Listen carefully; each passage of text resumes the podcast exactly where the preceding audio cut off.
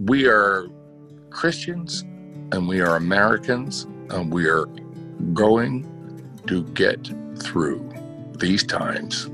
And we're going to look back and we're going to remember these times all of our lives, for the rest of our lives.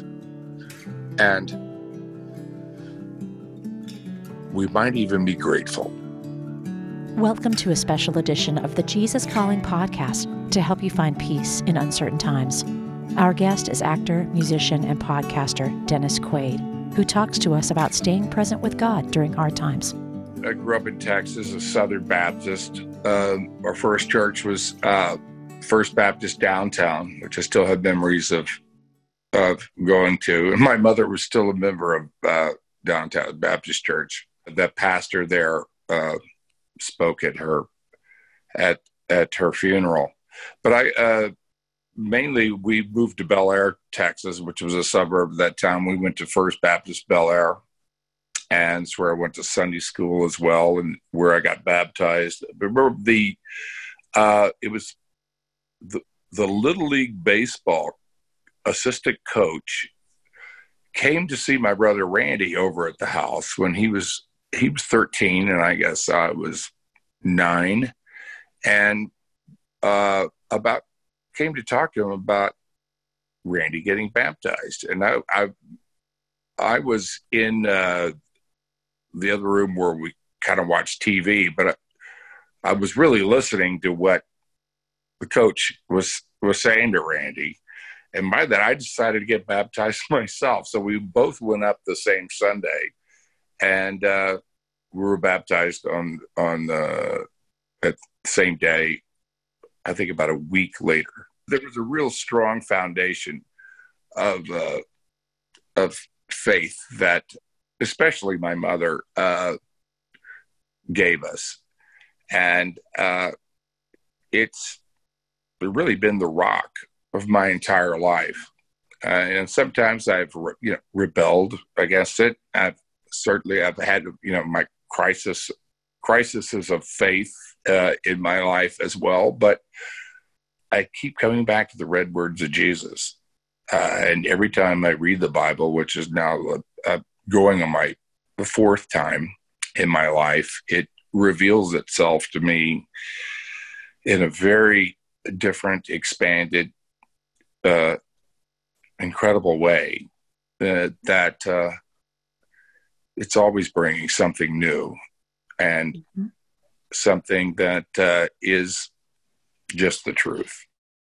I remember I, I, I got disenchanted, I think, in uh, in the 60s uh, and 70s uh, with with uh, with I don't know Christianity, but with, with with religion in general. I think, and because it didn't seem to answer a, a lot of questions that I had I kind of went shopping, or if you want to call it that, or you know, I started da- I started studying uh, all the religions, uh, Buddhism, Hinduism, Islam. I, you know, I've read all the books, read everything, and I even went around the world at that time. And uh, in my my twenties, my question was to just uh, random people around the world was, "Who is God to you?" You know, I was a seeker. That's what I was really but in the end, after all my struggles uh, and everything, and my mom was always right there with me, you know, to debate, to talk, to discuss, whatever, in a very non judgmental way. But in the end, it was, it was the red words of Jesus that really brought me back. There was a personal relationship that I think I actually finally found, not think, I know I actually finally found with Jesus Christ. And that's really what it's all about. I remember my mom saying to me so many times, you know, you know, the world may change, but God's law doesn't change. And it's really so true. When I got out of uh, rehab for uh, for cocaine that uh, that, that I was hooked on back in the 80s and I've finally gotten that out of my life and uh, i you know, my mom had had uh, really been with me and really suffered you know, because of worrying about me. I think through through all of that, but she was always there for me. And uh, I wrote so I wrote the song really uh, dedicated to her, but it, it's about uh, it's about being free of uh, the change of my own created bondage. You know, uh, very much the prodigal son who came home, and it's called "On My Way to Heaven." And basically, uh, the the verse is uh, my my life may not be roses, but still, I'm going to be all right, long as I have my Savior by my side. He freed me from these heavy chains that had bound my broken heart, picked me up, and gave me a brand new start. Now I'm on my way to heaven. I'm on my way to heaven, on my way to heaven, so I can't be staying long. I, I just can't believe uh, how it happened. We recorded that last year, and, and uh, I gave her that that cut as a as a as a last birthday present to her. You have to be present in the present moment to talking with God because there you will find God's presence. And when, when something wonderful happens, first thing I do is say, Thank you, God. Thank you, Jesus, for this. And that brings them into the present moment. And I know who's responsible for that. When I need, like, I quit smoking three months ago. And, uh, you know, I've tried before in life and have quit smoking before, but uh, this time I quit and I had absolutely, I've had absolutely zero urges. And every time I uh, did, uh, it would come up, or even the thought of, of a cigarette, I would say, I would just immediately call out. Uh, you know, it, it's the shortest prayer there is, is help me, Lord. And, and he's right there you know, as an actor, you know, you go from job to job and you never quite get over that feeling of like, I may never work again. You know, I'll work on a movie for, for three months and then I'm out of work and I have a couple of months sometimes to uh, be waiting around for that. So I'm kind of used to staying at home, but, uh, you know, been uh, like working out and staying healthy, trying to keep like a regular routine you know, making sure that, that the kids get into their uh, online school and uh, but just trying to keep my routine as as as normal as possible. And also mm-hmm. just getting up and getting dressed. It's one mm-hmm. thing to sit around in your you know pajamas for a couple of days. That's great. Everybody loves that. But after a while, I think it starts to work on your mind a little bit. The Dennissance, my podcast, I've been able to actually do it at home uh, remotely, just like we're doing this interview now. And along with that, we have started a podcast platform called Audio Up that we have been planning for well over a year, and our launch was to be April 1st.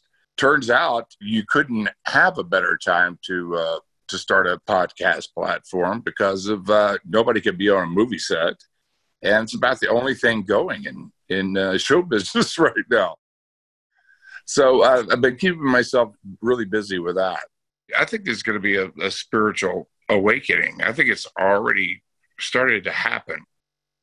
A spiritual awakening. You know, the the world has chugged along since the Industrial Revolution.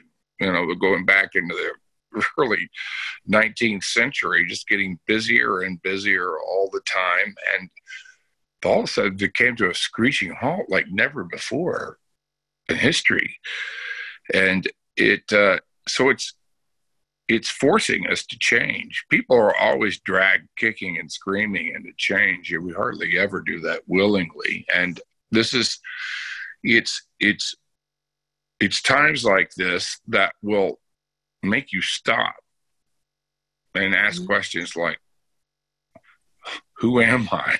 What is my purpose? Maybe I'm not just this job and and who I think I am. And and also makes us realize how helpless we really are here, how not in control we are.